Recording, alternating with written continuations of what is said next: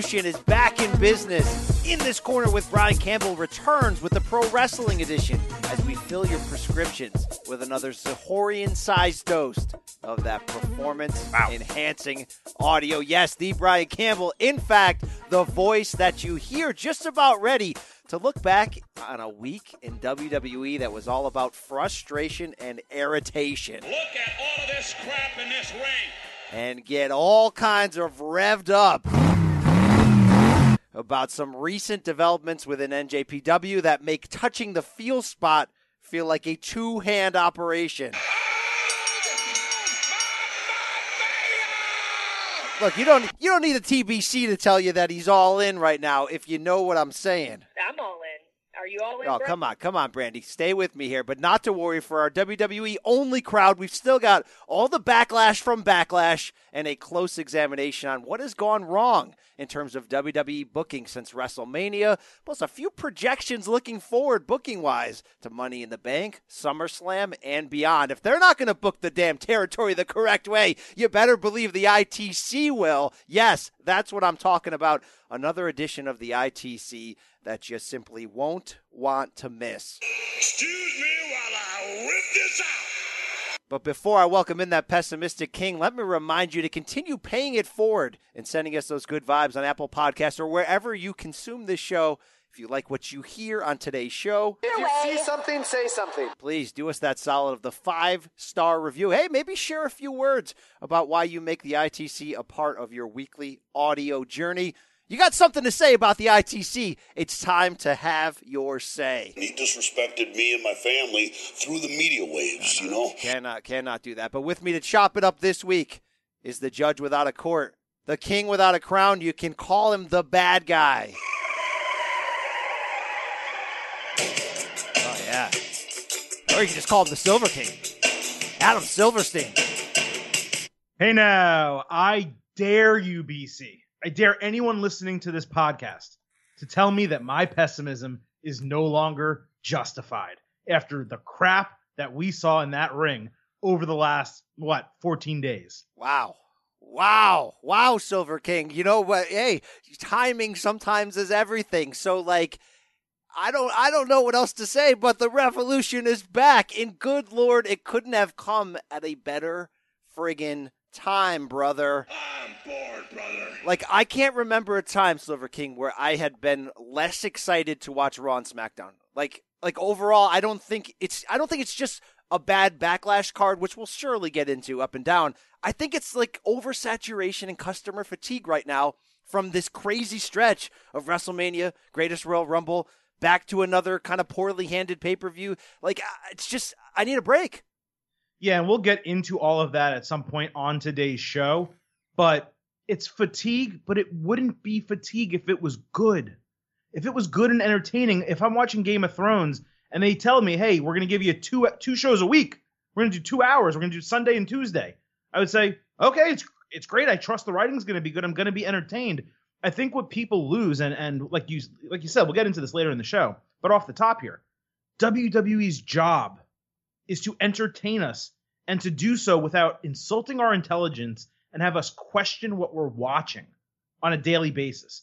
And it's really honestly true that I have not been entertained as a whole for if you know if I'm watching what? What do we just watch? Three four five six eight hours of product not counting the an- ancillary shows. I was entertained for an hour Well, you that know- doesn't work that's not a formula for success there there are there is a growing nation of anti Silver King nation that say that you're too uh, you're too down and out, and they would tell you this. You have a problem? Turn off your station.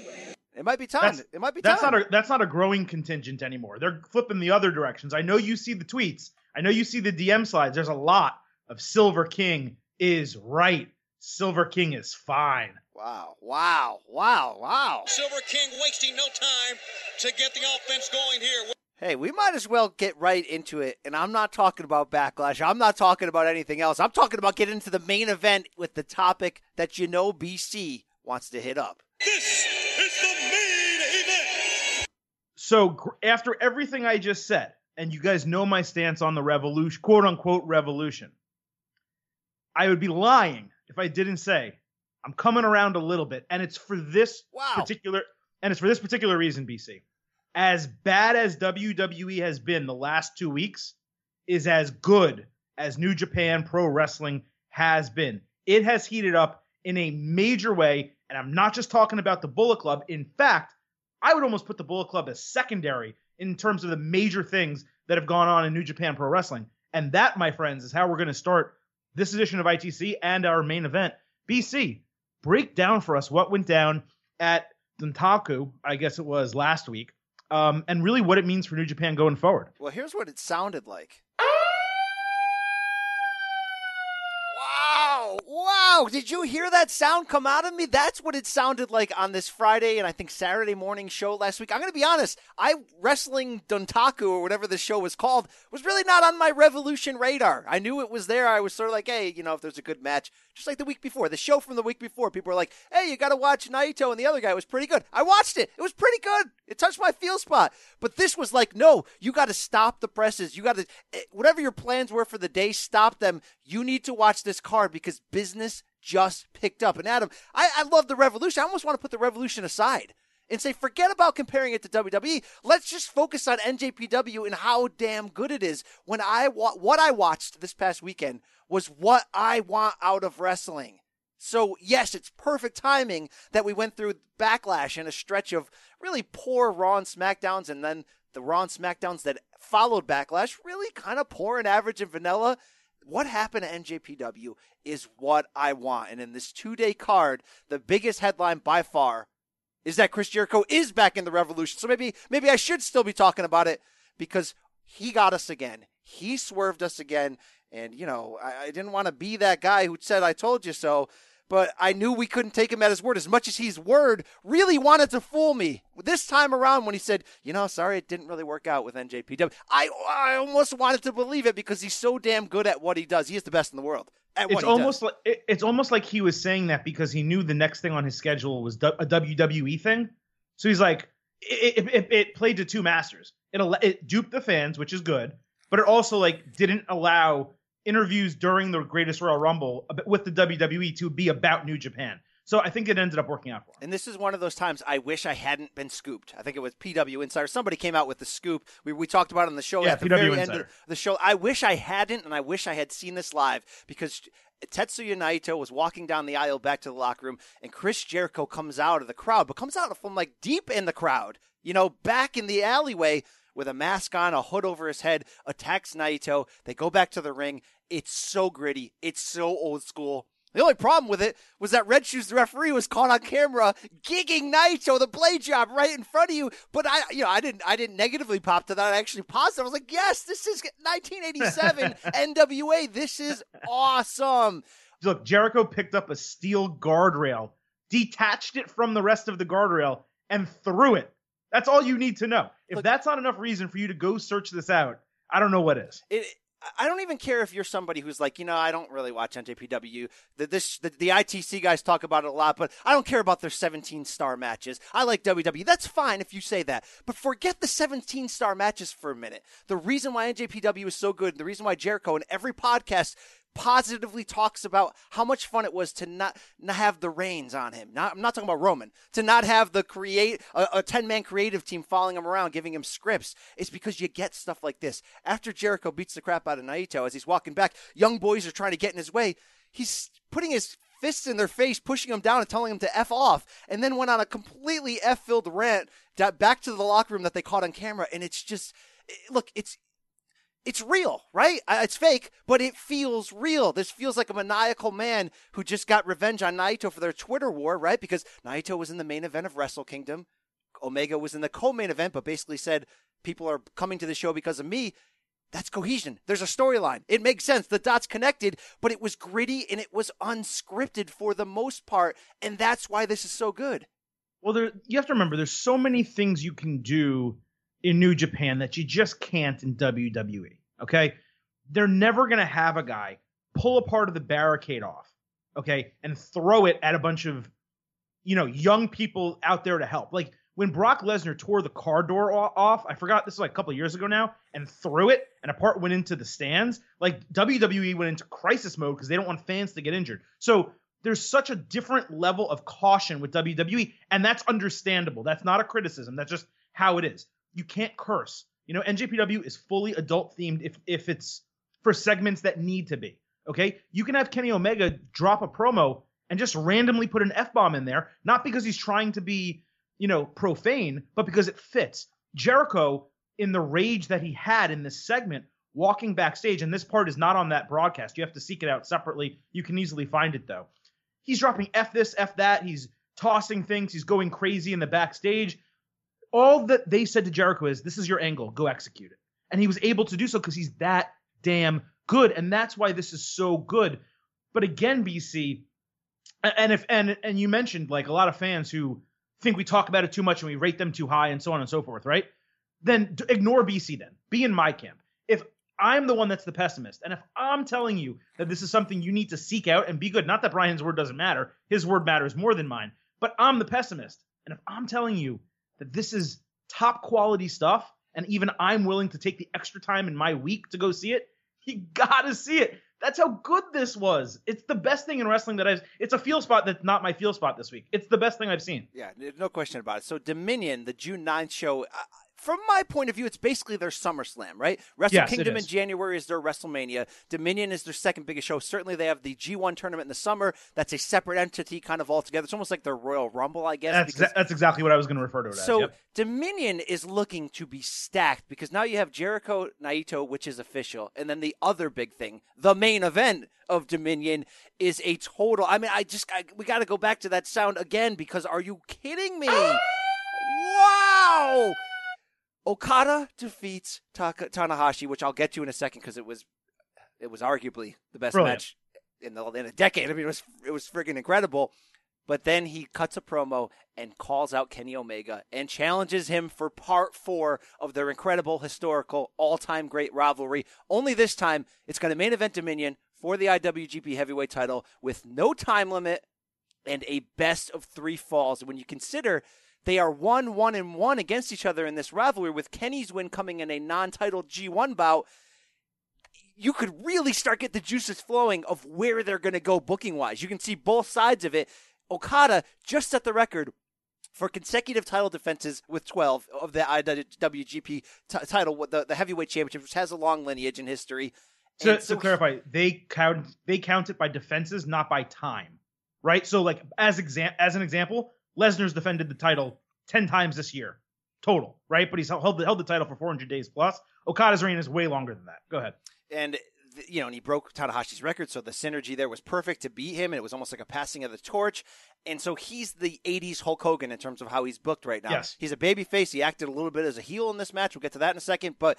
We're gonna get Omega. Like I don't care what else you're excited about on the wrestling calendar this year. Whether it's All In, whether it's screw the Indies and the Revolution, and all I care about is SummerSlam and Money in the Bank.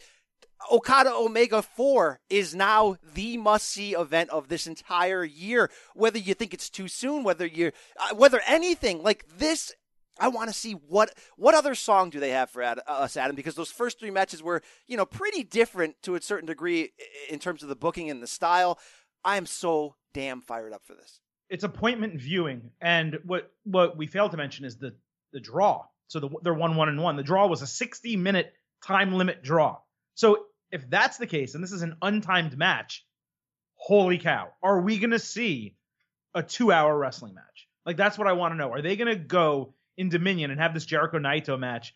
You know, like way early, and we're like, oh, what's the next match? And then it's Okada Omega, and it just takes up the final two hours of the show. Um, I don't know. Like I'm so I'm so juiced about it. I don't. I thought the with New Japan, what a lot of people need to realize, they don't necessarily build up long term storylines to get to a match all the time. Sometimes they do, sometimes they don't. This was really just Okada beat Tanahashi, and we do need to talk about that like immediately after this.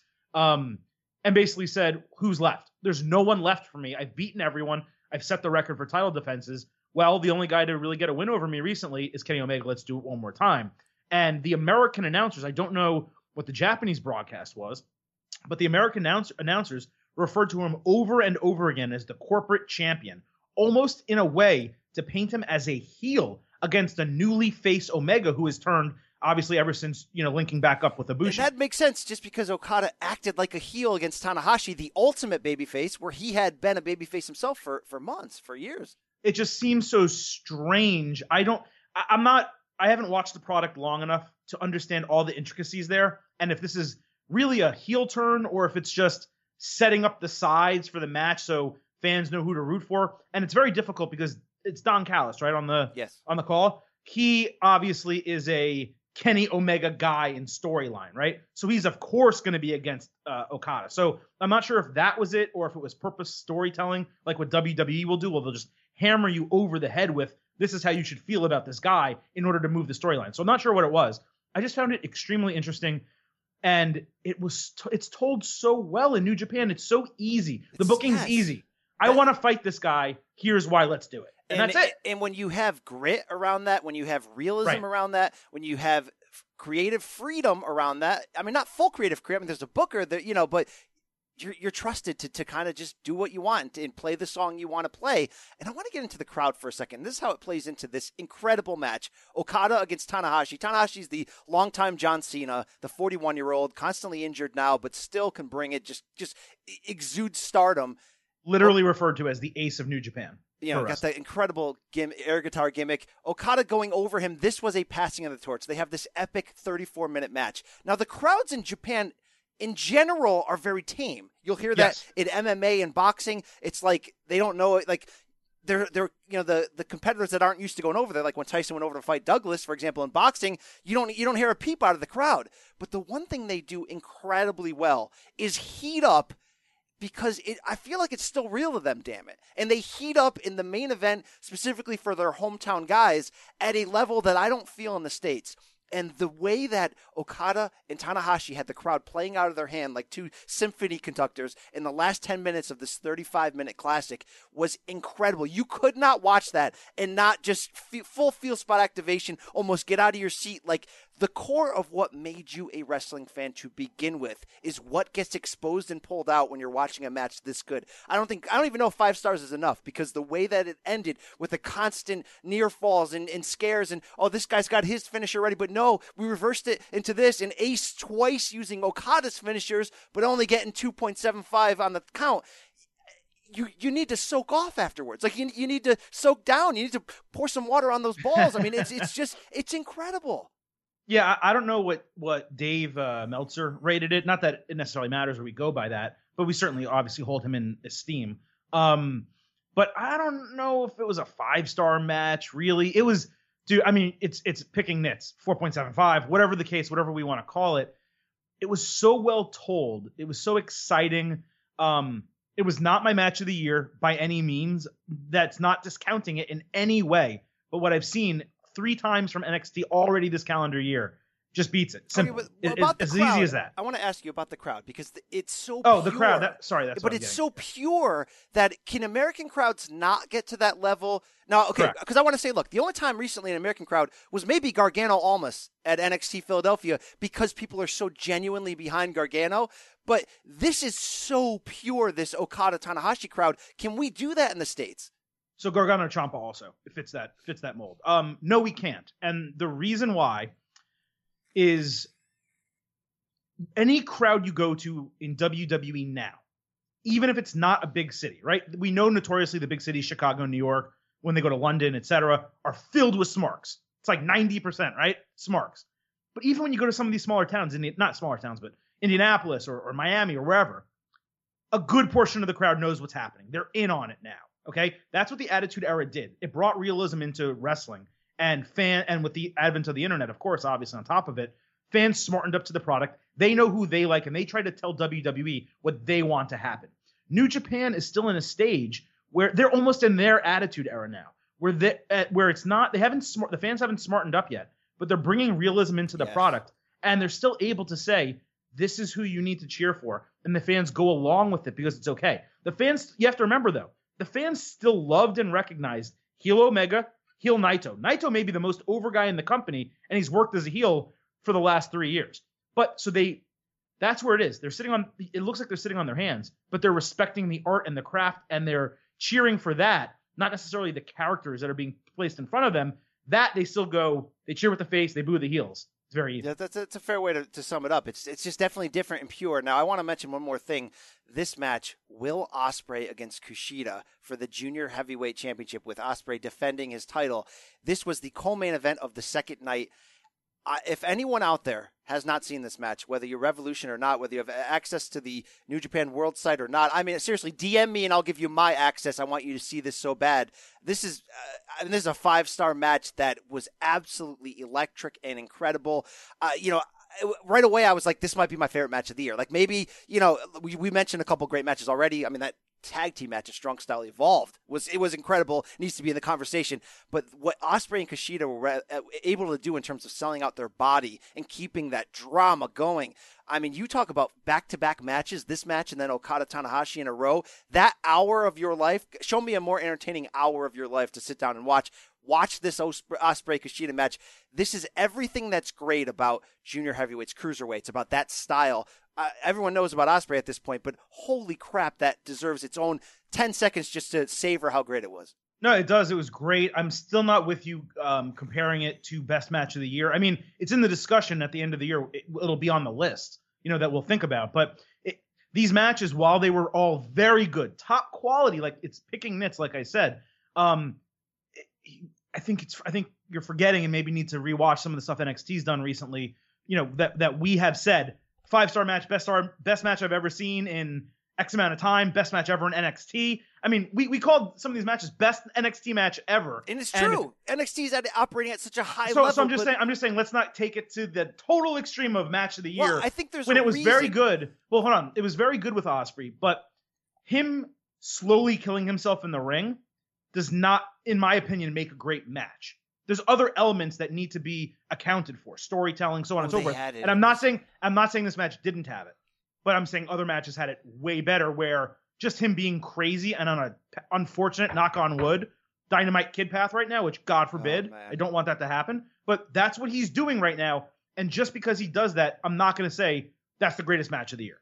Oh man, oh man. I you know, I just think sometimes it's the difference where yes, I don't forget all that great stuff we saw in NXT. I just think when New Japan is operating at this level, there's nobody else. Like NXT's really close, but they're they're even not there. This is a level of wrestling that's just higher, better. No, they don't do it as consistently as enough for the commercial revolution to be real, right? If they were doing it if they if they were able to do it over an entire card and had weekly shows to pull you in and hook you, then it would be a real competition. It would be the 90s all over again. It's not. It's a critical competition, but that's what the revolution is. But it's not at that level. But I'm I defy anybody to watch the best of NJPW and not come out of there and going, "Yep, that, that's better than anything WWE can give me right now." See what you just said is where we differ on the revolution talk.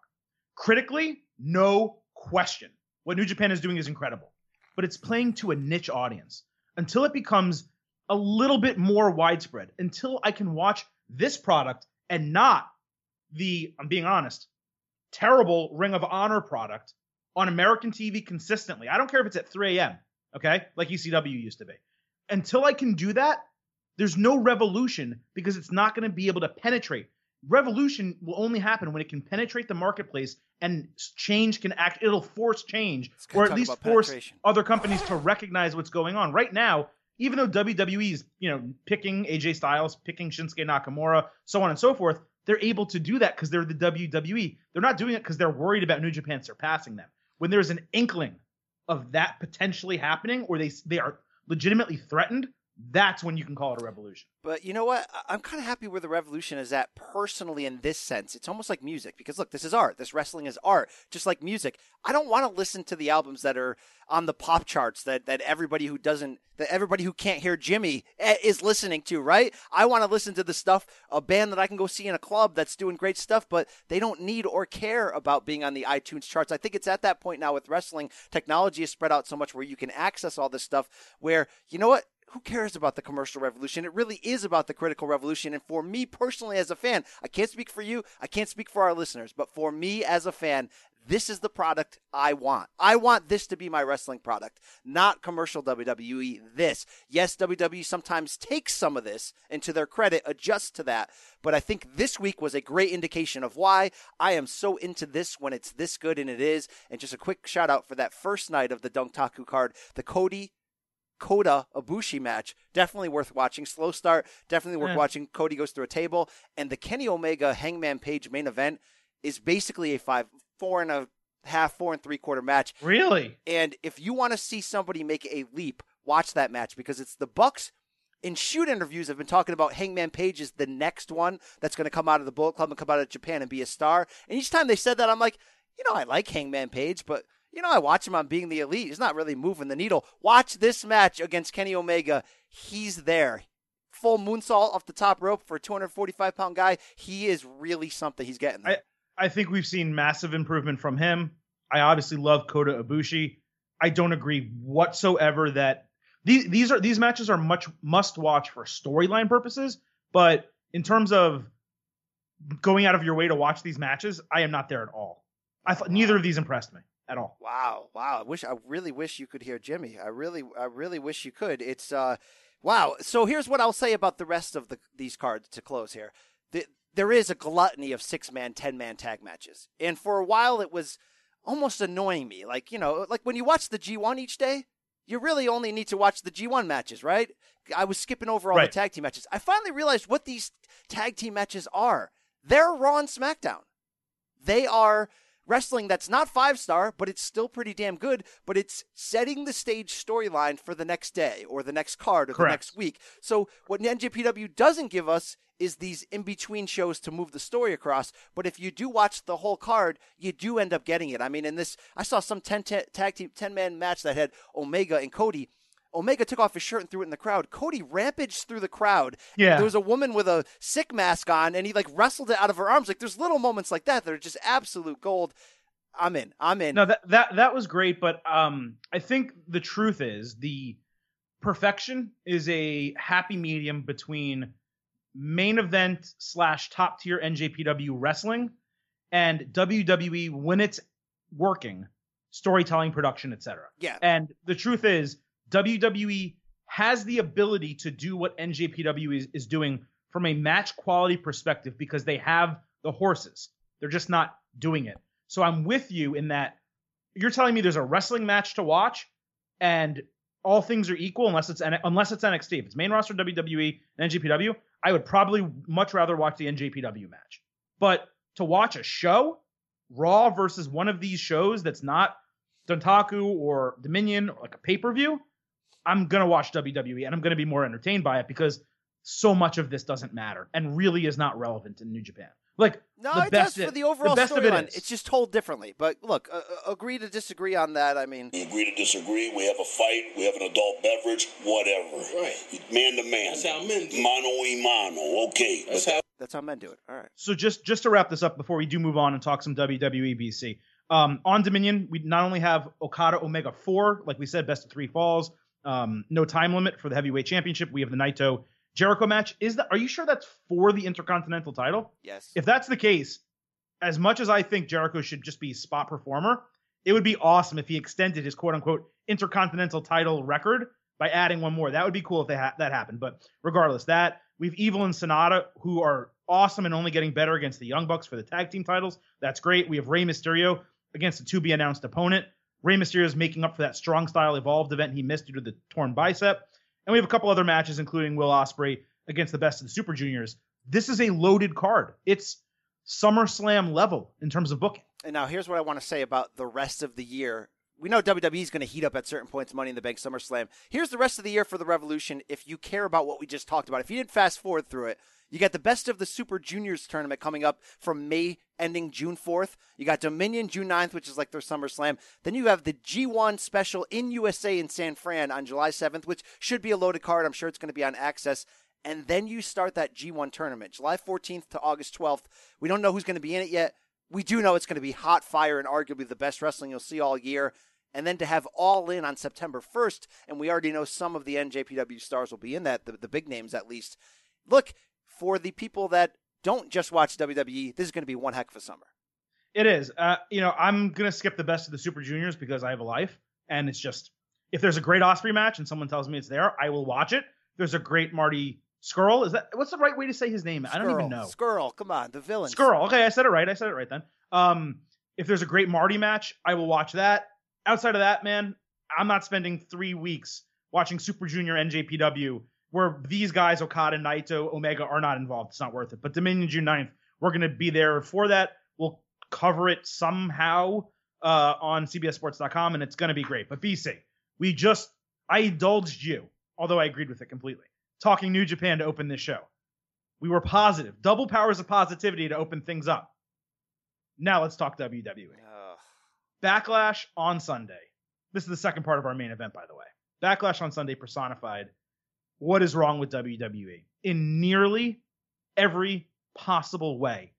We're going to get into it bit by bit here, but what offended you the most coming out of the show? Uh, great question. Because look, throughout the top, it's not the worst pay per view card ever. So we do have to pull back from that. It had a match of the year contender in Rollins Miz. It had a Shinsuke AJ match that reasons to hate it, but certainly reasons to love it. The rest of it pretty average, but really it was the lack of lack of sense by WWE by putting Roman Reigns on last here. The lack of care for the fan base, knowing that just by putting a non-title Reigns Joe match with really no storyline in your main event and not putting AJ and Nakamura again for the second For the week WWE Championship. Is right away like a, a uh, sort of a middle finger to be really honest with you and then to book that match Reigns and Joe in the most predictable Super Cena comeback way for Reigns is so tone deaf so absurdly tone deaf that it's really an insult. It's a middle finger because I was already fatigued coming off a Greatest Royal Rumble, which disappointed and left me feeling bad. The week in between was okay, wasn't great. And then to come back on this pay per view and to try to amp myself up to care and have optimism and hope they can win me over. It was a complete mail in, a complete mail in creatively. Not the worst show ever, but the worst time for this type of booking when we're beaten down and not happy to begin with. And I have one interesting question I did get here that I do want to read in. Good friend of the show, Rob Lopez, tweets us a lot at R0Bato, B A T O. He wants to know, Adam, for all the for all the backlash against backlash, if we had only flipped this card in terms of the running order with Joe Reigns to start and the IC match to end, how different would our reaction be? How good was it? Here's what I'll say to Rob, and I want to hear your thoughts on there. That doesn't excuse WWE by saying, "Well, if, hey, if they if they would have flipped the order, you'd be happy right now." They didn't flip the order because they're stubborn and because they're they're they're not they're not in please the fan mode, so they don't get that pass. But yes, if they had done it differently, just like we say about certain WrestleMania cards, yes, our reaction would have been different. But they didn't. And that's why I'm literally was this week only watching Raw and SmackDown because I have to for this show. I'm legitimately being honest with you.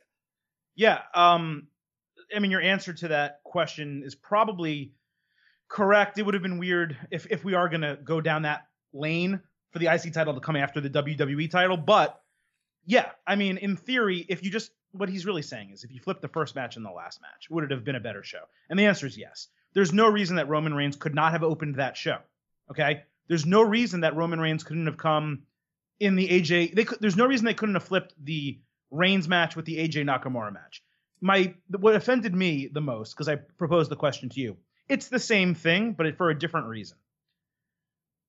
Not only is WWE insulting our intelligence with Reigns and with Samoa Joe, but they have devalued the WWE Championship to such a degree that it cannot even main event a second tier pay per view on a card that does not have the Universal Championship and has a Samoa Joe versus Roman Reigns match, which, while two really good performers, and while if they had actually built the storyline, would have been good and they could have booked the match way better, the rest holds were ridiculous, so on and so forth.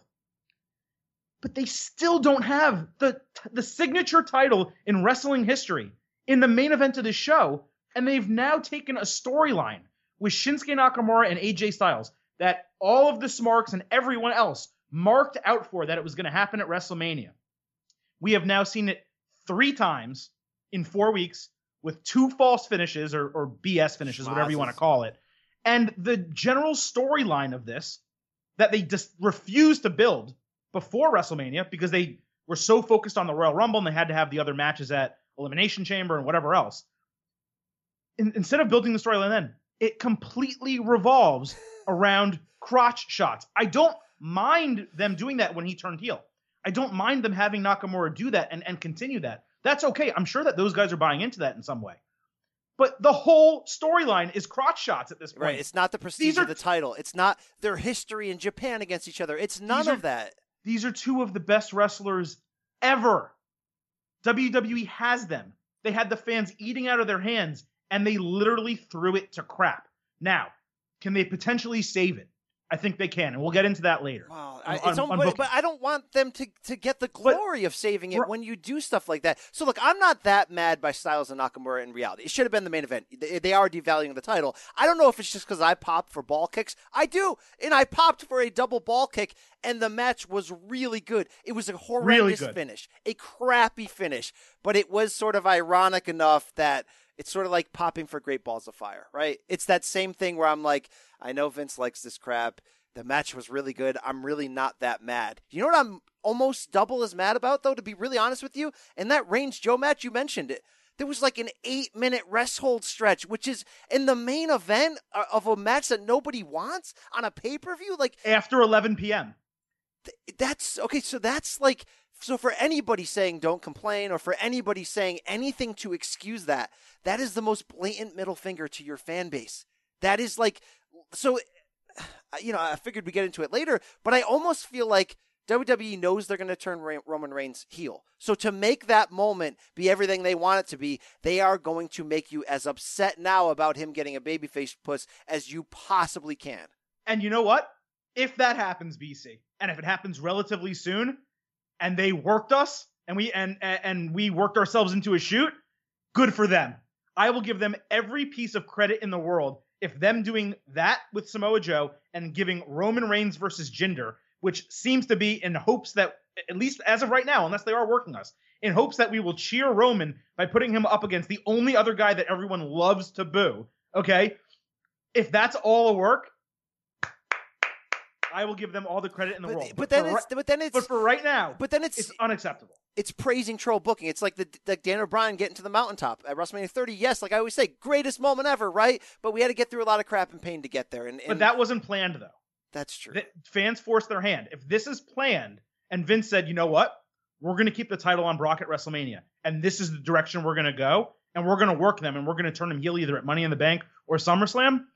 I'm okay with that if that's their plan, but there is no indication whatsoever that that's their plan, and they are. And if that is the case, they have taken a guy in Roman Reigns who could have been the guy Vince wants him to be, and completely and utterly ruined him in every conceivable way. I used to I used to jump in whenever you said that, but it's literally getting to the point where there's no there's no defense anymore. There's no like, well, he's still getting cheers and boos at the same time. No, now it's to the point where he has to be mad. We're mad. So unless it's a long play to a heel turn, which they'll get the pop for, but it's like, why does it have to be so bad to get there? Why can't you do it the right way?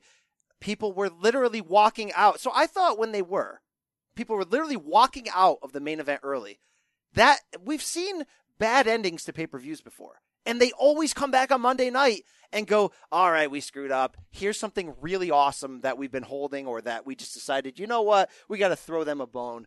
And that did not happen this week. So it's really like a double and triple down on the whole they don't care thing. And sorry, I'm fumbling around here. And they are we are going to get to that in a second, but we did have one of our loyalist listeners, Brian Napier at It's Napes, who was in attendance. I wanted to get a little paragraph from him, you know, what it was like in there, and he was like, "Look, Samoa Roman, man, this sucked."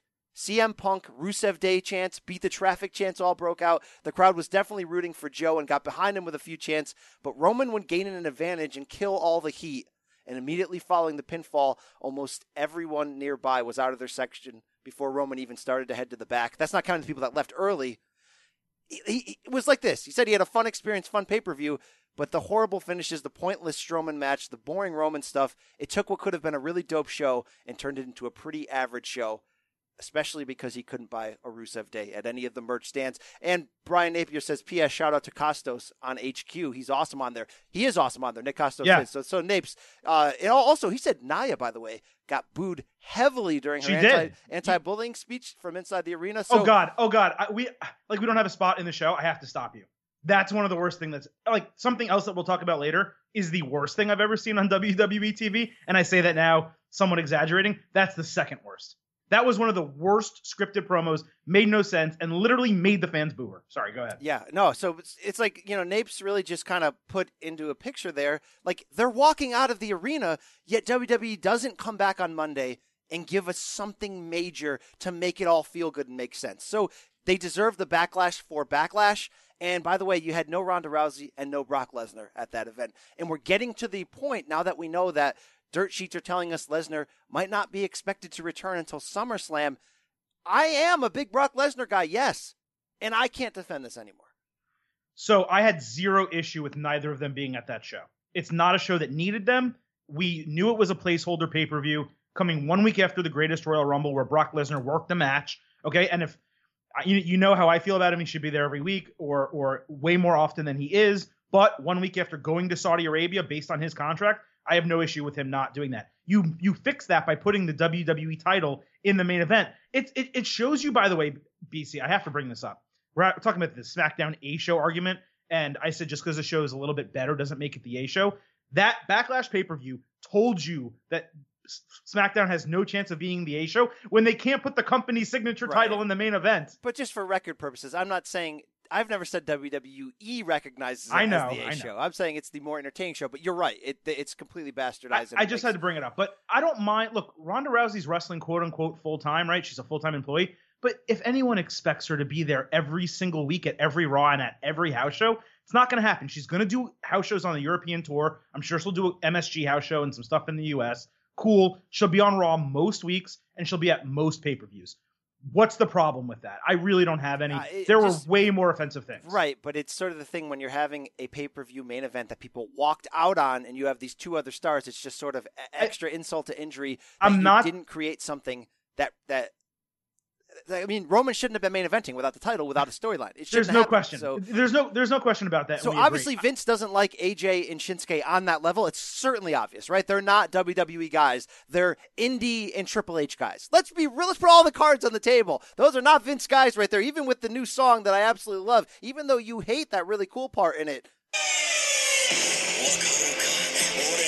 Oh yeah. Drink it in, man. Just soak that in. Yeah, well, Vince doesn't like that. All right, he doesn't like that. You got to have somebody in there at least that Vince likes, that the crowd likes too.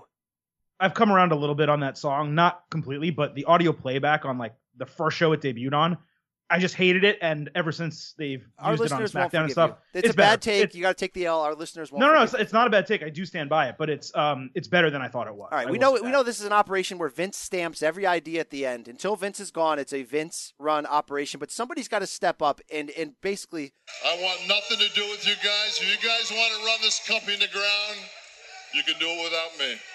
Thank you, Kevin Nash. Somebody on the inside's got to say that, and obviously financially they're not running it to the ground, and that's part of the problem. But somebody's got to step up and say the creative is not working. it's just not. And I I went on like a mini rant on Twitter. I think it was only one tweet, but I basically said, "This is completely unacceptable. You gotta fire. You got heads have to roll." And the fact that if they are staying put with their writing staffs coming out of, let's say, Money in the Bank, because they're already starting to book that, right? Like, there's no continuity. Things on the TV shows from one match to the next BC don't make sense. Why is there a triple threat match for MITB and then a one-on-one match to, to qualify? Exactly, Why? exactly. Why isn't Why isn't Seth Rollins eligible for it on Raw, but Jeff Hardy was eligible for it on SmackDown as the U.S. champion? What are they doing? We need somebody that can go into that office that will get Vince's ear. I think I've got the guy. I'm asking you to do something for this business, not for our legacy, not for the guys in the back. I'm asking you to do something for the fans. I'm asking. For the fans, for the people that buy the merch, for the people that fill the seats. Somebody's got to do something. The booking is off, which is why we are transitioning out of the main event, Adam, and getting into a, a, a formerly de- defunct portion of this show that you know I love booking the damn territory. Just so you'll know, I don't succumb to public pressure. I could care less what the public wants because, quite frankly, I know what they want better than they do.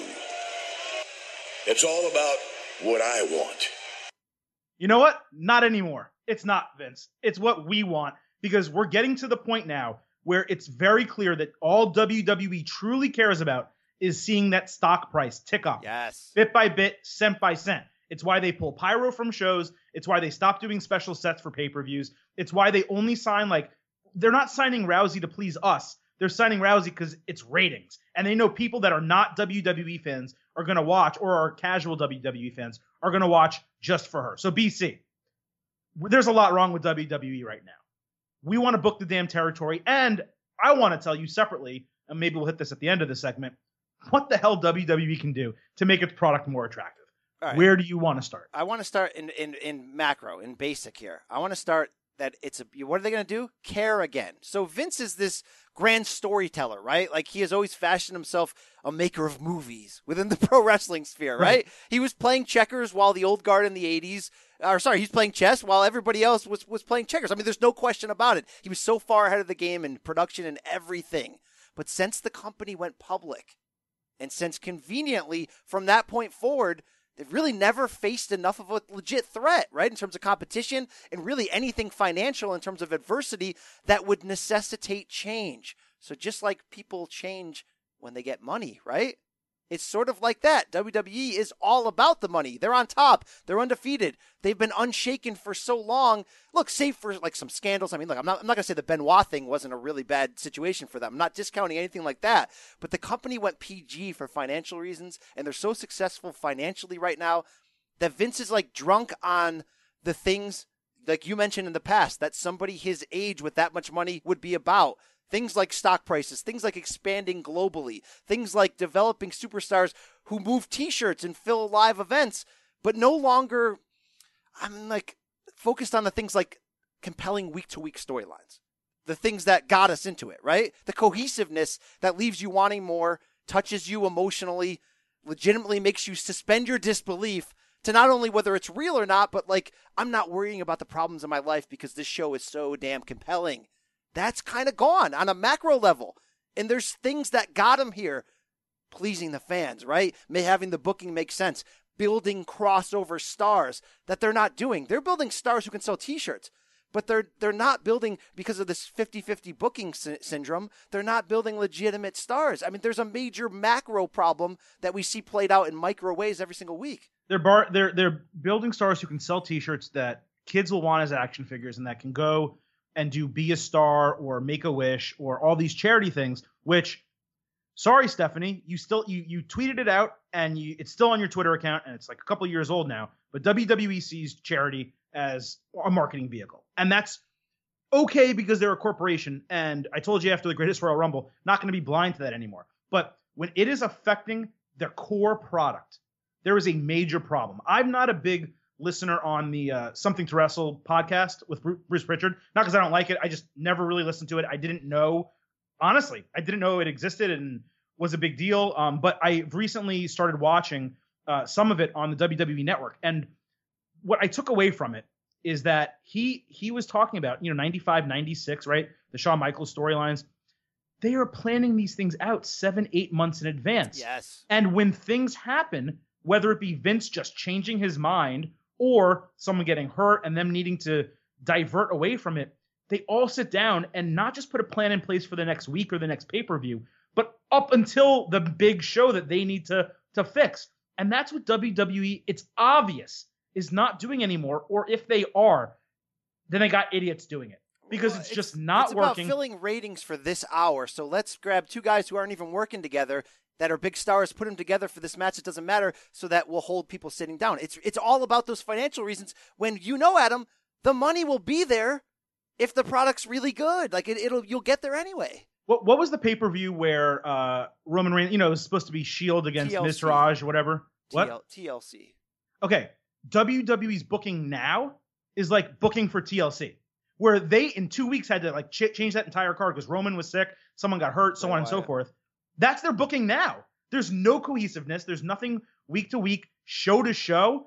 They're they're having Brian Monday and Tuesday night. They had tag teams cutting promos for the Money in the Bank matches. Why?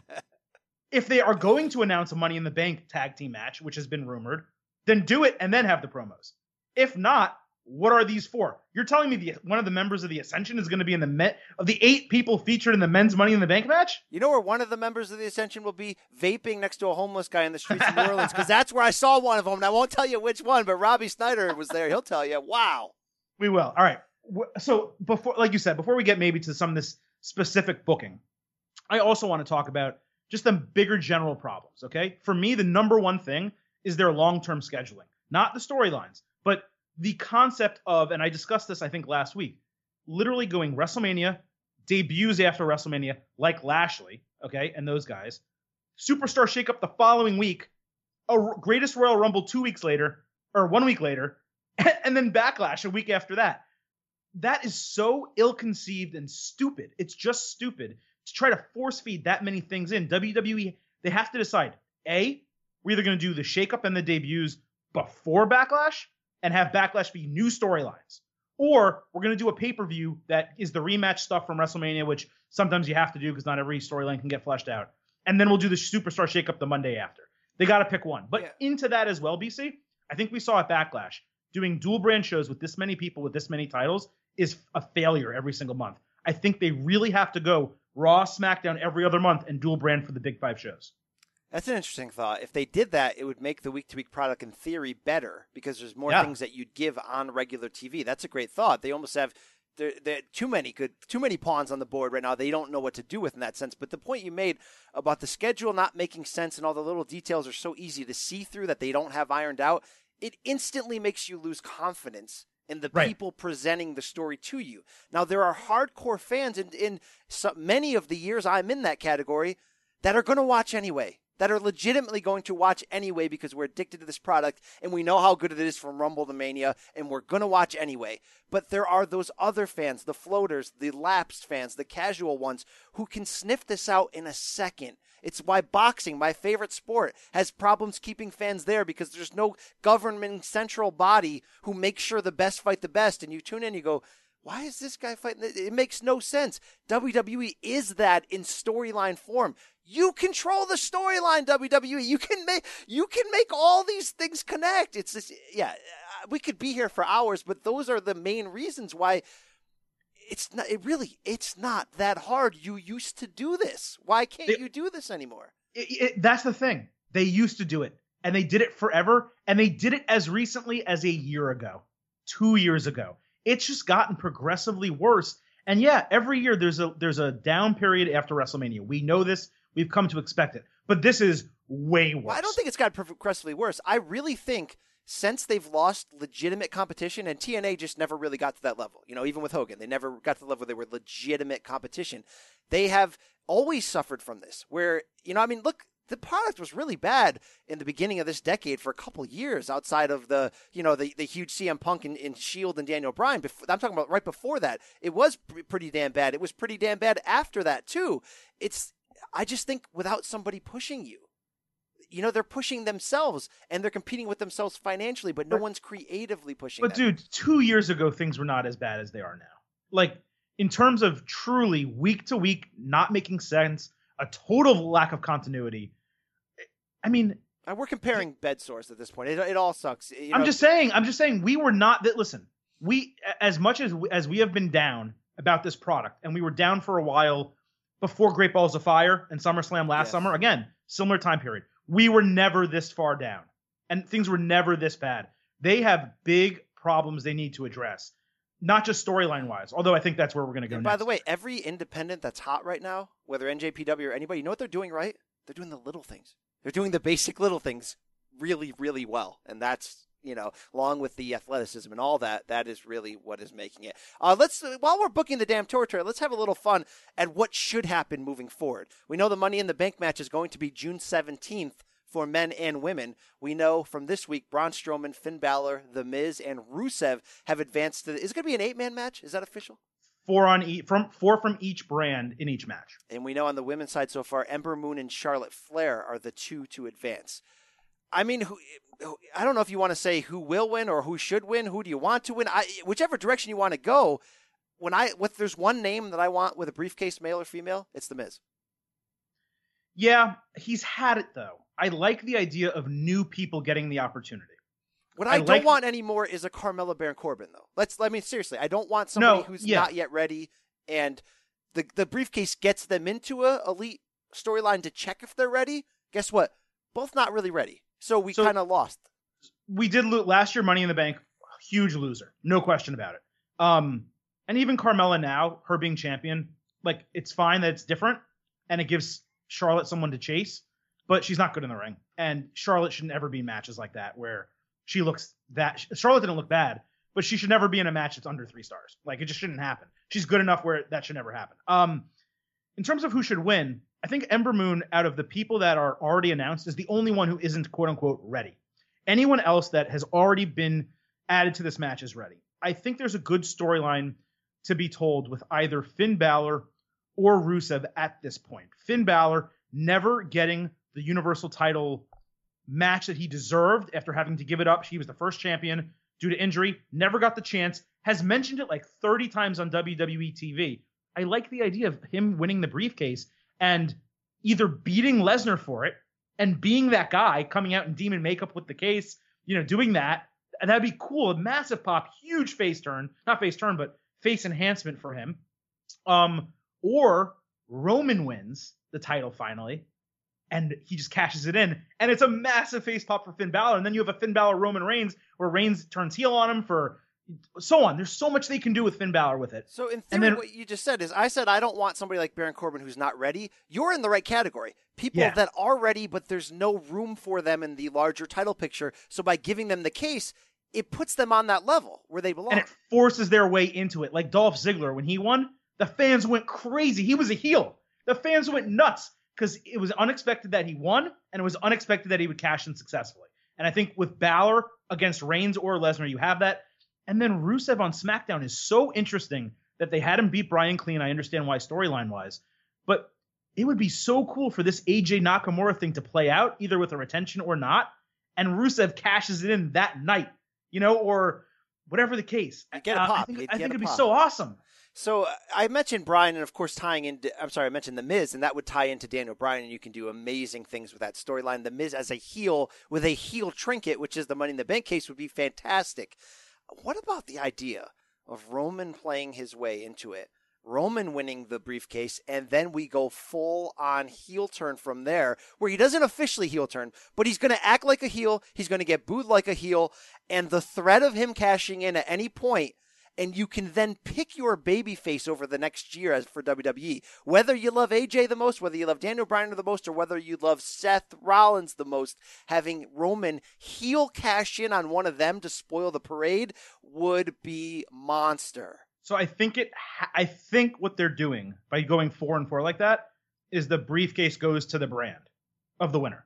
I, I don't think they're making it all encompassing where you can cash in anywhere. So I I honestly love the idea of Reigns winning it and saying and because they're playing up the storyline that which is terrible and they're not explaining it well, but they're playing up the storyline that the company's against him, which is not true, and that's one of the biggest problems with his booking. Um, Right, They won't give. they're, They're, not going to give him any more title matches. bad for him. They're still three years later trying to make us feel bad for him. It's not going to work. It's crazy, but but that he's he's like they need Kurt Angle to say Roman, you've been given enough chances.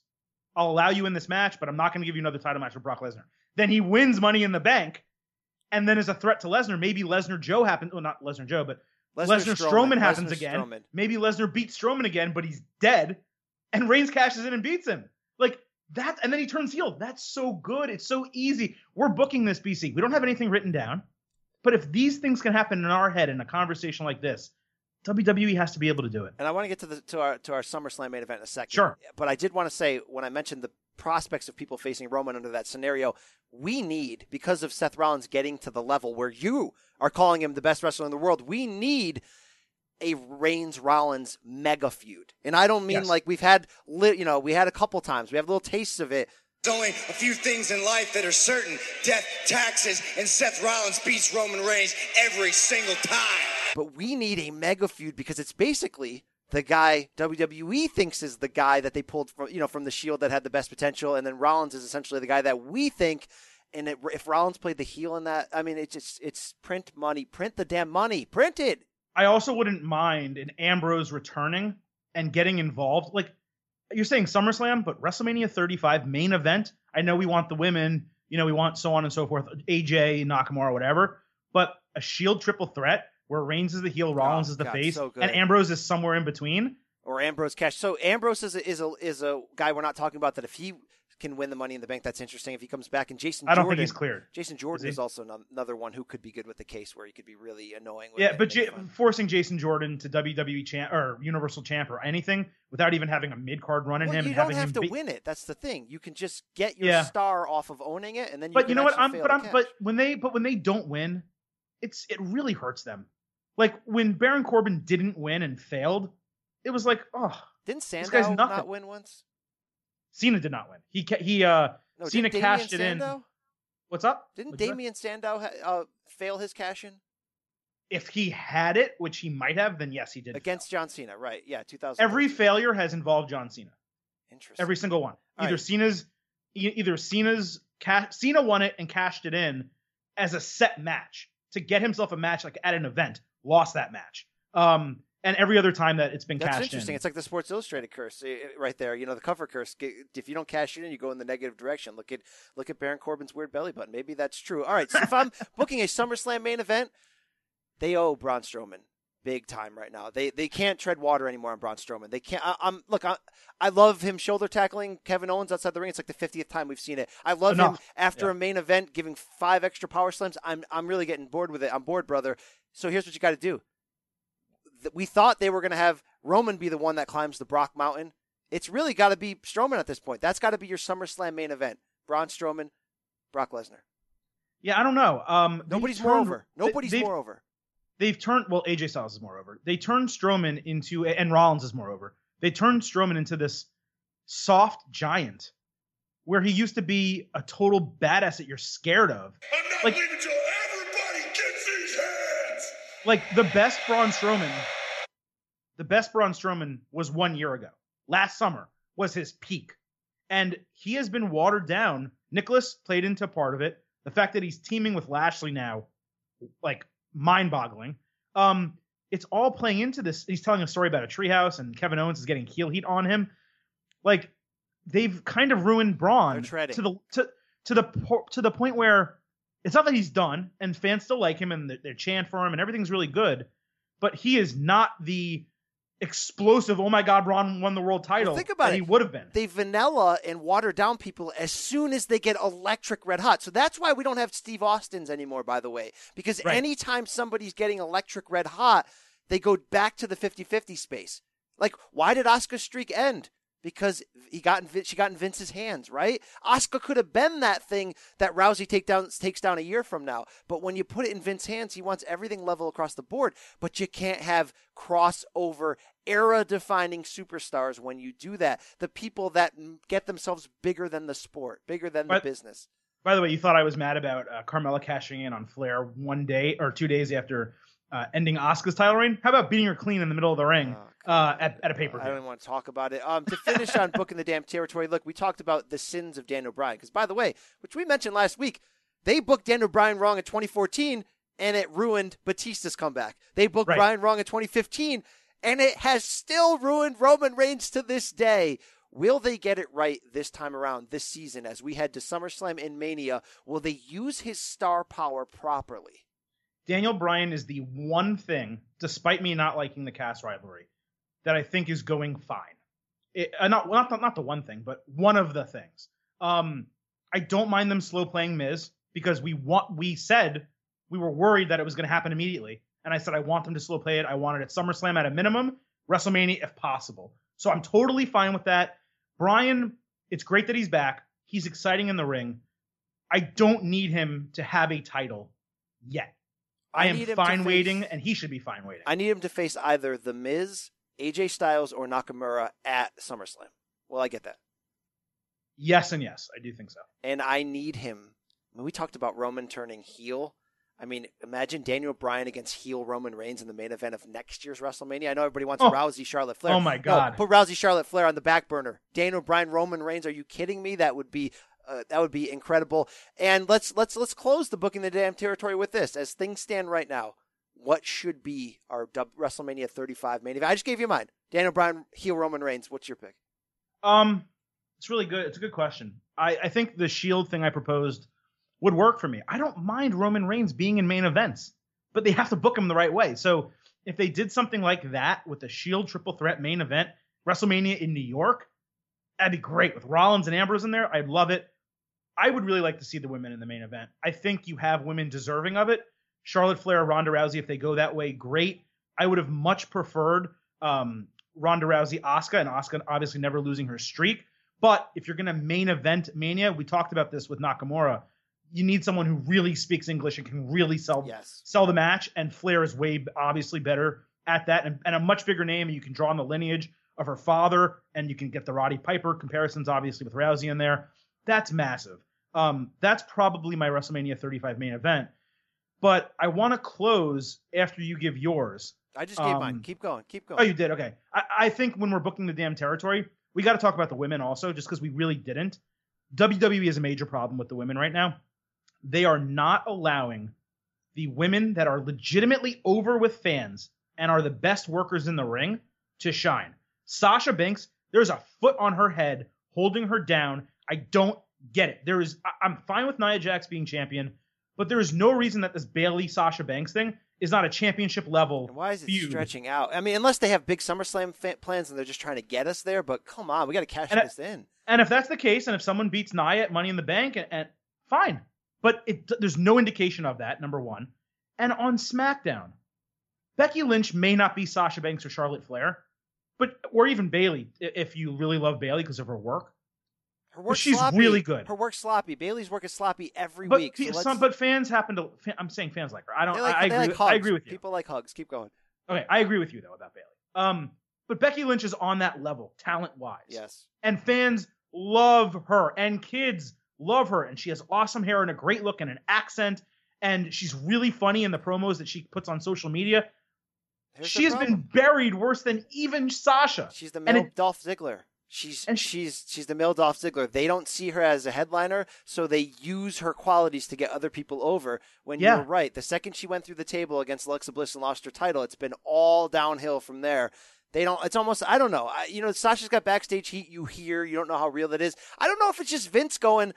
I don't really know if I want to take all these Hunter produced NXT talents and keep making them the face of our company. I mean, you could argue that's an absurd statement when you look who's on top right now because almost everybody came through NXT, but it's like those girls changed the game in NXT and changed how we see women today. But outside of Charlotte, which makes sense because she's a Flair, who is getting the push from those from the Four Horsemen consistently? No one. yeah and if you want to have like alexa bliss in the picture who we like her but there's her work at her work ability in the ring is just not on par with these other women it's not if you want her involved that's fine if you want to give me a Sasha Banks Alexa Bliss match at WrestleMania 35, you know, middle of the card for a title, I'm fine with that. But you got to put the women who are going to really move the re- women's revolution forward in the forefront. And that, when you're talking about booking the damn territory, is really important to me and I think should be really important. I think. Vince would tell you, in his own mind, he is. And we'll get into one of those women in very shortly. That was the main event. We even booked the damn territory, but now it's time for Hero or Zero.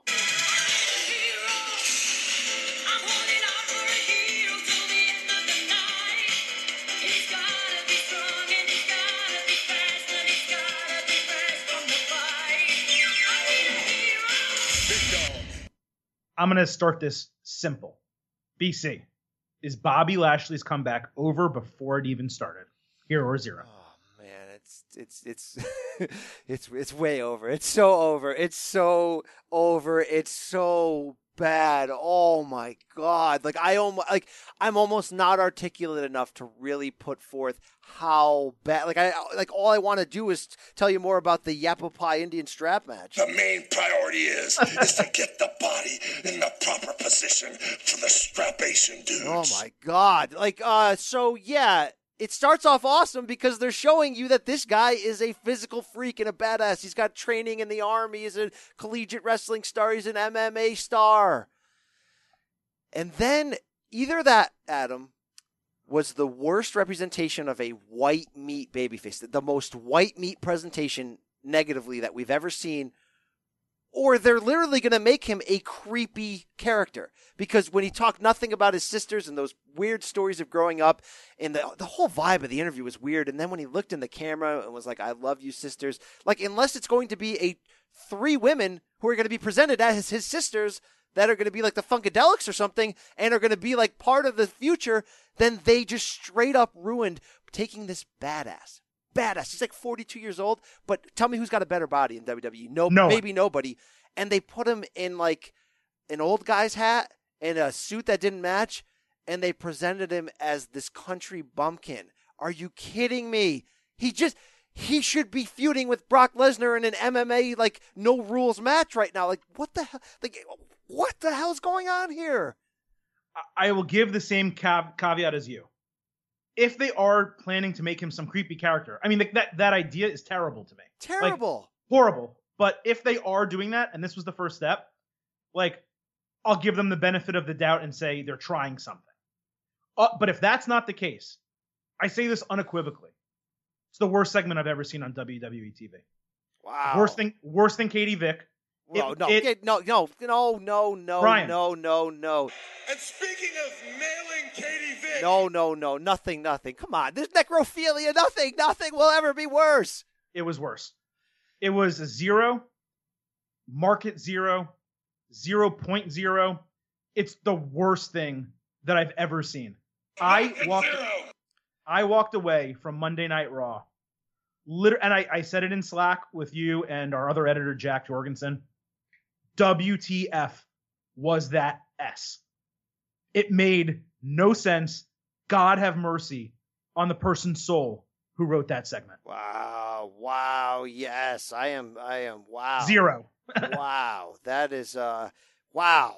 At no point in your rambling, incoherent response Yes, yes, well, well done. Uh, yeah, let's move on here, Adam. Hero or zero number two. Seth Rollins, the aforementioned best wrestler in the world, delivered a match of the year contender versus The Miz at Backlash to open the show, and a more pedestrian IC title open challenge victory over Mojo Rawley on Raw. Hero to or zero to you standing firm one week later that Seth Rollins really is, at this moment, still the best wrestler in the world. I'll give you a chance to take it back. Hero or zero. So I'm not going to do what y'all think I'm going to do. No, I am going to do what y'all think I'm going to do. I'm standing firm. Hero. That Miz match to open, which sounds weird to say together, but that match against the Miz to open Backlash BC. Holy cow. It's not a five star match. You're going real off the deep end here, calling everything a match of the year contender. It's not. Okay. It's a great match. We know Great match. it was great. It was an amazing match. It's the Miz's best match, including I think he fought Dolph Ziggler in a really good match uh, a few years ago. Yes. Better than that. Seth Rollins is incredible. Um, Tyson Kidd, who I believe booked that match, is incredible Yes. and deserves to book every major match in WWE for the rest of time, as far as I'm concerned. Massive hero. I will say, coming out of our NJPW conversation early in the show, Okada's amazing. And I know everyone loves Kenny Omega, and he's, if you had to uh, give a consensus, he's probably consensus as the best in the world. Okada's incredible. And every single match, no matter who it's against, he he looks like a star, and he makes his opponents look like a star. It's tough so what's for the me answer? to stand No, by. no, you you you stood on that hill. Let the me wind's my thing. blowing. The wind is blowing. It's tough right for me to stand by, but I am hero. Seth Rollins is the best. In the world. All right, I almost, I'm almost angry. By the way, great, you know, shout out to all the fans who did get your back on social media, and I was surprised about that. Although they did get your back more on the Seth versus AJ debate. And look, Seth is operating at such an incredible. That's why I almost don't like this debate, and that we stumbled into it because I love Seth right now. He's on fire. He's incredible. I don't want this to be like the You're great the Bret Hart history. like the great Bret Hart debate where people are just like, you know, where I got to stand firm and be like, no, Bret Hart is overrated. And by the way, he is. Don't fool yourself. But I will Wait, tell who, you this. who debates other? Who debates otherwise? oh, Stat Guy Greg of Cheap Heat, the, the, the biggest uh, Bret Hart mark of all time. My good friend. Oh, you know? yeah, I'm not. I I met him at WrestleMania. Really nice guy. That is a bad take. No if you put the letter S in front of Hitman, you've had my exact opinion of Bret Hart. and obviously, I get and respect what Bret Hart did to the business. That's not this debate. This debate is Seth Rollins, who I love. I think AJ Styles is a better wrestler. If you think it's Seth Rollins right now, especially considering the booking AJ's been getting in the past year, look, I get it. I don't think it's I'm true, talking about- I'm but I get about it. But I'm talking about right now, today, the best wrestler in the world. I love Seth Rollins, but he's not on the level. None of you are on my level. You're right, Kenny. You're right. And if you don't like that, You don't like it? I don't care. You don't speak English? I don't care. And it's not just Kenny. It might be Okada that you just said. Look, I think Ibushi might be a better wrestler right now than Seth Rollins, and that's a, that's not a ne- Well, knock no. on Rollins. It's a shout out to Ibushi. And you know, Naito's in that conversation too. I'm not going to sit here and say there's seven Japanese guys better than your Seth Rollins, and I'm also not going to sit here and say that if Seth Rollins wasn't in NJPW, that he couldn't do some of those same things. All of the, you know, apples and apples, all of that. I love Seth Rollins, but right now, those other guys are the best wrestlers in the world, Kenny and Kazuchika Okada. And we got to be real about that. We got to be honest about that. And I'm sick of people saying, well, let's see if Kenny can come to WWE and work this restrictive style. Why would you ever want that? Why would you ever want to You go to high school, no, no, Billy? You, you wouldn't, and you're right. That that thought process, that argument isn't good. I want but he could. But but but Kenny could do that. I have but zero the better question in my mind. argument is I want Seth in NJPW or in WWE with no rules anymore, with no scripts, just to be himself. But that's the thing. We have to judge it on what we're seeing now. Career wise, I am never going to argue that as of today, AJ Styles has had a better career and has been better at his peak than Seth Rollins. I'm talking about today. And today, Seth Rollins is the best wrestler in WWE, all things considered, all encompassing. And in my opinion, he's the best in the world because he's on par with those guys. But he works in such a constrained environment and is still putting matches together that are on such an incredible level that it's ridiculous. But yes, Okada, Omega, Naito. You didn't even mention Ospreay, um, Yes, yes. Ibushi. I love Ibushi, although Ibushi for me less storytelling, more athleticism, in ring ability. But yeah, I mean he is in that class. And even if you don't agree with me that he's best in the world, he's in that class, top six dudes, where you can make a legitimate argument for any of them. And that's really the case. BC, let's move on. Number three, Hero Zero. Big Cass on Sunday at Backlash tapped out in under eight minutes to Daniel Bryan, and then wasn't even booked for Tuesday's SmackDown Live. Daniel Bryan was in the main event, lost to Rusev. Hero Zero to you insisting that he is still worthy of an elite push. It's tough now. It's tough. I stood on that mountain. Here's what I'm going to say. It's a little bit of a hero and zero. It was a zero. Pick one. No, pick one. All right. It was a zero how he performed in that match. Not a zero, but it was a step down from the idea that he is elite. He's not elite. I know the match wasn't booked for him to overperform. It was booked for him to tap out and then attack viciously afterwards. I did like the vicious attack. Is he ready for the elite level? No. It's a zero. Is he, though, overperforming on a level where him at the elite level still works? Yes, it's a hero, and here's why. His look, except for his awful hair, has really come around. He looks the part. He can He's do orange. he can do the physical moves, obviously. And here's the ultimate thing. He's getting real heat. It's not the again, this guy's only a heel because he's really cool and he breaks the rules. He's not getting that type of heel heat. He's getting the Jinder Mahal. He's the American Jinder Mahal. You're watching him and going, man, I hate this guy. He doesn't deserve to be in this match. I'm going to boo the crap out of him. So in that regard, it still works if Vince is going to ride this guy. I don't think he's a 2009 Drew McIntyre where he's going to fade away and be out of the company in a couple years. It's not going to be a failure. Still got to learn, still got to grow. Not an elite performer, can perform on the elite though, if that makes any sense. I mean, he's getting heel heat because he's beating up Daniel Bryan, who's a, a loved fan and uh, a loved fan, a loved wrestler, beloved wrestler by the fans. Um, but he that match was a zero. I mean, the match was a zero, not Daniel Bryan's fault. Big Cass was a total zero. After the match, it was okay. I, I, I agree. It was better than the match itself. Like that, he got some stuff over. You want to know something, BC? I saw something on Big Cass that I liked. Again, didn't dare on WWE TV. Go to WWE SmackDown Facebook page. It might be on Twitter also.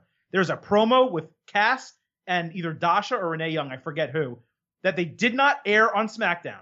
That is top notch promo work. Really good. Uh, seemingly unscripted, allowing him to talk on his own. And I'm like, you know what? And he was suited again. And I'm like, you know what? this works. Hey, where's this is suit? good. Everything So- changes in a suit. Everything. So I like that they're giving Big Cass a chance. I don't think he's delivered yet. So because of that, it's a zero. But I, I have to stand by what I said last week. All right, number four, Adam. Mandy Rose officially broke free from absolution per new SmackDown general manager Paige and debuted a new entrance and a new theme in a virtual squash match win over Becky Lynch on Tuesday night. Hero or zero to the entire new package. And yes, I know what I just said. You better keep uh, that sound effect ready. Um, hero. I don't. I, don't know what else to say. Um, I so I'm the pessimist, right? So I'll give you the bad part first. Two bad parts. One, Becky Lynch getting squashed by Mandy Rose is so not believable. Getting rolled up that way, honestly, just ridiculous. They could have put anyone else in that spot. Absurd that it was Becky Lynch. Number one. Number two, I'll get to the entrance, but her walk, it looked like she was injured. It looked like she was a deer that got shot in the leg and like could, couldn't figure out how to properly take steps on the way to the ring. Whatever the hell that was, they gotta fix it. Okay, that's out of the way. This is a massive hero. The song was great. The presentation was great. It reminded you of Goldust without the theatrics of Goldust, and it put her in a position where it showcases that she's strong, confident, and so damn sexy that you cannot not like her if you're a man, and you maybe cannot not hate her if you're a woman.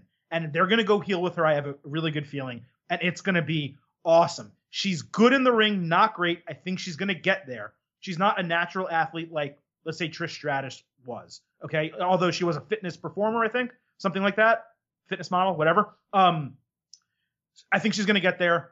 As of now, a hero, but man, they got to fix that walk. That was one of the weirdest things I've ever seen. We saw her at the Hall of Fame red carpet, arm in arm with Tino Sabbatelli of NXT fame. So he he knows well what's going on here. Look, it's a, it is a hero because I like the the interesting way it was shot, the presentation on that. I'm almost disappointed because I like what they were doing with Absolution. I thought if they are going to unveil women's tag team titles, that's the perfect tag team to put it around. I think she has great chemistry with Deville, just you know, in the ring and just together. I thought that worked really well. But you get it, you get it. You said Vince needs to push the right women. I think he's pushing the women that that you know that he thinks right now in the right direction. He obviously sees Trish Stratus type future for her. The, the look is very similar. He's going to push her as a sexy star, very muscular, all that.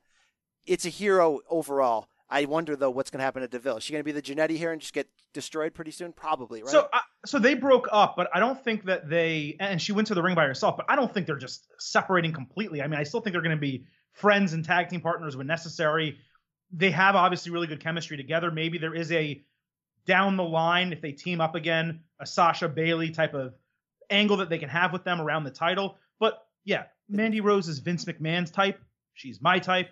She's your type. She's every man's type. And if you're a wrestling fan, Tino Sabbatelli's type, all right? Tino Tino Sab's type. By the way, let's share some news. Obviously, Tino Sab's out like six nine months, hurt himself. Well, right? he on forgot what it was. Instagram he put out uh, that report and circled it and wrote "not true." So uh, w- Oh, maybe he's not going to be out as long, you know. So maybe not out as long, but hurt. Um, obviously he just broke up in his thing with what's that guy's name, Riddick Moss. Yeah. I, I thought that was a good tag team. I don't know what they're doing there. Um, but yeah, Hey, uh, one all around a massive hero. on Vince here is uh, it's obvious that that she, meaning Mandy Rose, is now getting whatever type of push Emma Lena was supposed to get. Obviously, Emma couldn't handle it from a voice, you know, in terms of getting into the character and wanting to be it. Lana, who then got tossed that gimmick idea, certainly couldn't handle it from a wrestling performance in terms of this new sex symbol that we're pushing out there. So it's obvious that he's found his next one.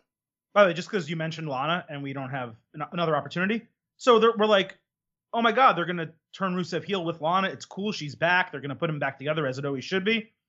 And then she doesn't show up on SmackDown again, and Rusev wins with Aiden English in his corner. Yeah, yeah. That's part of the continuity I that we're talking I about. They did cut a promo after again, only on social media, where Lana was there and supporting Rusev, and it's like, okay, they dropped it after one week. So I don't, unless it's a slow burn, I don't know what they're doing. Tape, tape All right, machines BC are running. We got to get out this door. we are BC number five here on Hero Zero. UFC just announced uh, they agreed to a streaming deal with ESPN Plus, moving some UFC Fight Night cards off of FS1 in 2019. I think uh, ESPN's getting like 15 events with 12 matches on them, or one of those two numbers. I don't know. I don't really like UFC too much. Anyway, Hero Zero to this news being a precursor to Fox acquiring WWE rights and two-hour Raws. coming to primetime network television on Fox in 2019. I, if you want to call this the television revolution, you know, I think this is the way it's going, and it felt like this was the next step. This showed you that UFC and Fox are getting out of bed together. Now, still, look, this isn't the full package going to ESPN from a UFC standpoint. Another network is still going to jump in and grab a portion of this. Could it be Fox? It could be. It's probably not likely, though, especially since you hear a lot of NBC rumors out there. This shows me that Fox is clearing the deck and wants to go all in on WWE, which I stand by saying will be a great thing for WWE. Obviously, there's ways it could be screwed up. Anything can be screwed up. I think this is a great move to get on primetime TV again.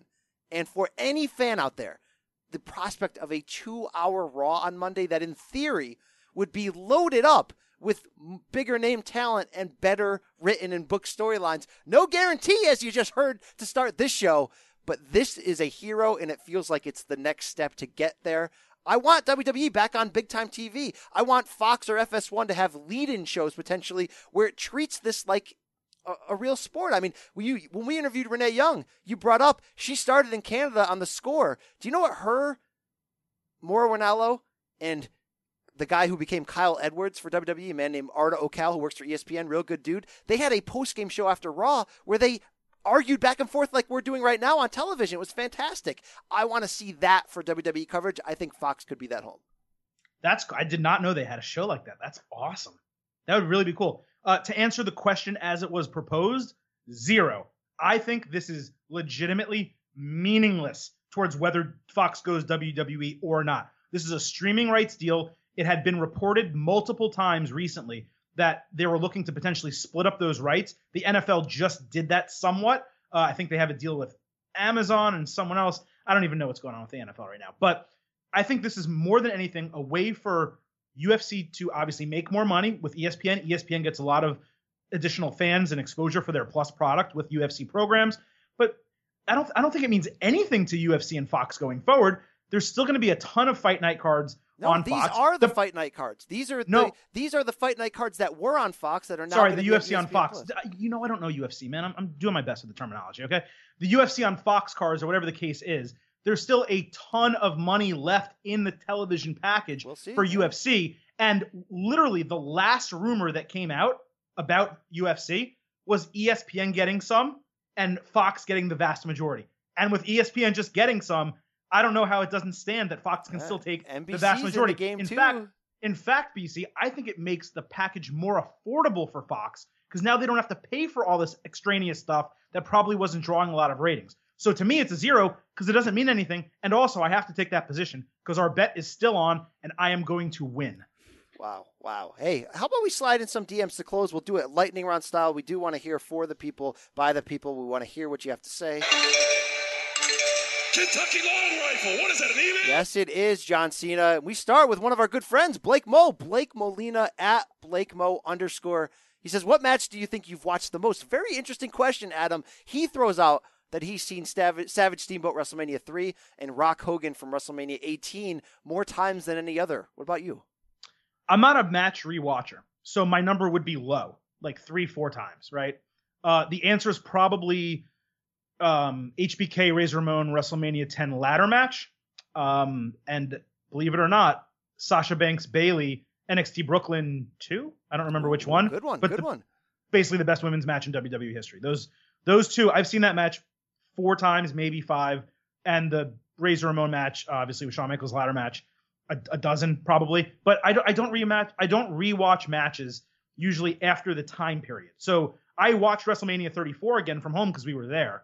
And if there's a really good match on NXT, I'll watch it again the next night maybe. But outside of that, I don't usually go back like that. Well, now because we have the we have a gluttony of YouTube and the WWE network, but he answered mine. It's clearly Savage Steamboat, my favorite match of all time, and WrestleManias two through four was my absolute early wheelhouse. Had all three on VHS tape. So I mentioned before YouTube and WWE Network, you only had what you had, or Right. had what was on the VHS shelf at your local, uh, you know, video rental store, and I watched Savage Steamboat uh, an absurd, it hundreds, hundreds of times the best match ever. Let's keep it going. uh, from Nick Flynn at N Flynn with two N's underscore 17. We kind of addressed this earlier, BC, but with some of the selfie promos that featured tag teams, you know, on Raw and SmackDown, again, Made no sense. He thinks it sounds like there's going to be a tag team Money in the Bank. That would make sense if they do it. Um, is this becoming overkill for this match? Wouldn't a third Money in the Bank match be better suited for 205 Live to give them more exposure? It's interesting. It's an interesting question, and, and Nick also referenced this question, which we didn't read, was that he thought it was overkill when the extreme, I'm sorry, the elimination chamber went to a tag team. I I disagree. The one time they did a tag team elimination chamber match, it It's was great. incredible. Yeah, it was great. overkill when they started having three elimination chamber matches per pay per view.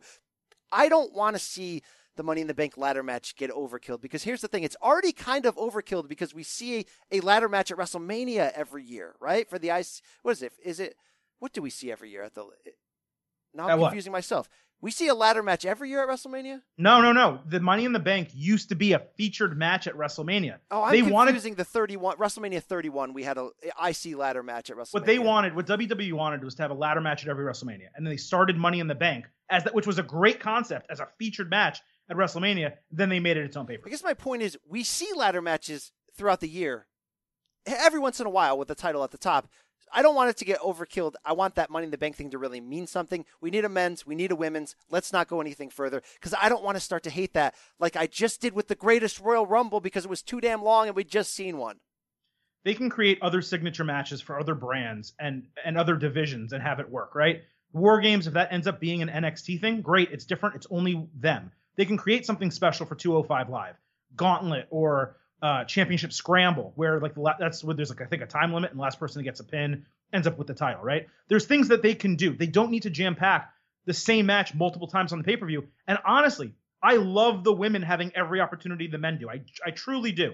But two Money in the Bank ladder matches, okay, I can I can stomach that. Two Royal Rumbles, No, no. two two three or four Hell in a Cells, like it's going to reach a point of oversaturation. And yeah, if they do a tag team Money in the Bank, if they want to do it once, I'll okay, I'll go along with it. But I'd much rather them just do a tag team ladder match three months from Well, don't do it at the Money in the Bank pay per view. That Right, might sound exactly. crazy, but I'd rather do it sometime else to make it feel special. All right, we're out, we're on the way out here quickly. want to close with this DM from Sean Graham at sgraham628. He says, "Shout out to the ITC boys for giving me over an hour and a half of performance enhancing audio to help me get through the Pittsburgh half marathon last weekend!" Exclamation point. Sean went on to tell me that he did his best time so far at just over two hours.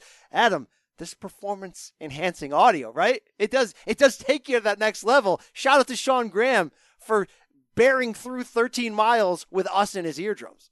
Yeah, there there might be something to it. Maybe performance performance enhancing audio is a real, uh, not just a tagline here at the ITC. Um, we enjoy a lot often when we get messages, DMs, or, or, or tweets from you guys, like telling us when you're watching the show and why. Like, I think there was an episode that I had to publish late one night, like six o'clock. Guys, like, hey, I'm about to go on an eight hour trip to Pennsylvania. Like, when's the show coming out? Like, I hope I get it for my ride. Like, that's cool. So if, if you're ever listening to us in a unique situation, you know, let us know. Um, obviously, you can also do that in the review section where you can rate us five stars, tell us how much you love us, and maybe, maybe just maybe, we'll put more episodes out for you. That's what I'm talking about right there. Right in the field spot to close. We get both hands in there. I've had Drew Gulak and I've had 205 Live in my field spot regularly of late. Sometimes it's the tiny things that make me pop the most. Drew Gulak walks down in a suit on 205 Live on Tuesday night on his way to the announce booth, shakes a hand with a fan with a smile, and then as he turns away, wipes it on his suit and then continually looks back at his hand. Perfect chicken crab heel move. I gotta love Drew Gulak. He is really, really moving product in my heart. This guy, I mean, nobody loves Buddy Murphy more than me, but Drew Gulak's right there, right in the field spot. See, I expected some underjuice to come flowing for that Buddy Murphy Mustafa Ali match, which was No, I, I actually thought it didn't. It didn't get. It didn't get where I wanted it to go. The, the Really? tent- Okay. The tent I didn't thought it get all the way up. I thought they under underserved a little. I thought it was very good. Um, very unique, strange feel spot for me. NXT last week, there was that Bianca Belair Candice LeRae match. And I expected Candice LeRae to go over because why wouldn't she? Obviously, storyline wise, they explained why because she's thinking about her husband and Ciampa. Um, but Bianca Belair, holy crap! Yes. Like she impressed me to the level I was impressed with Ricochet, to the level that the Street Profits impressed me, um, especially Montez Ford, obviously. Um, she's going to be a star. She's going to be a main eventer in WWE for the women. Her power's incredible. Uh, her move set's great. I could do without the ponytail. It's a little gimmicky and like oh, maybe I love it. I love it. it, Well, what's going to be great about it is there'll be a hair versus hair match, and it's going to get cut off at some point. So that's really cool. They're going to play that up one day.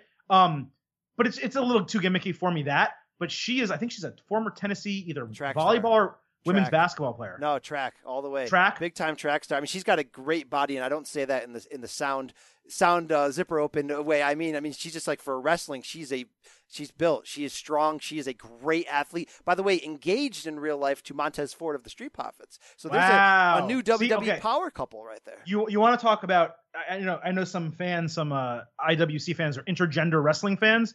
Her and Montez Ford as a tag team. Oh yeah. Holy crap! Oh yeah. she could throw Montez Ford. Oh yeah, no doubt about it. She's a powerhouse. She's very fun to watch. I think she had a good run there in that Mae Young Classic tournament as well. So good stuff for her. Hey, thanks for checking us out. Long show today, but we brought it. We brought the heat. Check out our other offerings this week, including the boxing show with Rafe Bartholomew and the MMA edition. As King Mo goes off on Ryan Bader, who he faces Saturday night in the Bellator World Grand Prix tournament. We also got Bader on there to respond. We got Amanda Nunes ahead of UFC 224. A lot to listen to, a lot to love.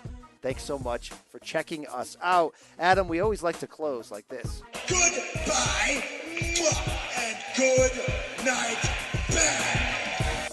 We also like to remind you who the best wrestler in the world is. Oh yeah, you're gonna see Kenny Omega the ever-living poop out of him. Not too long if it's entertaining, and that applies to more thing than one. We out.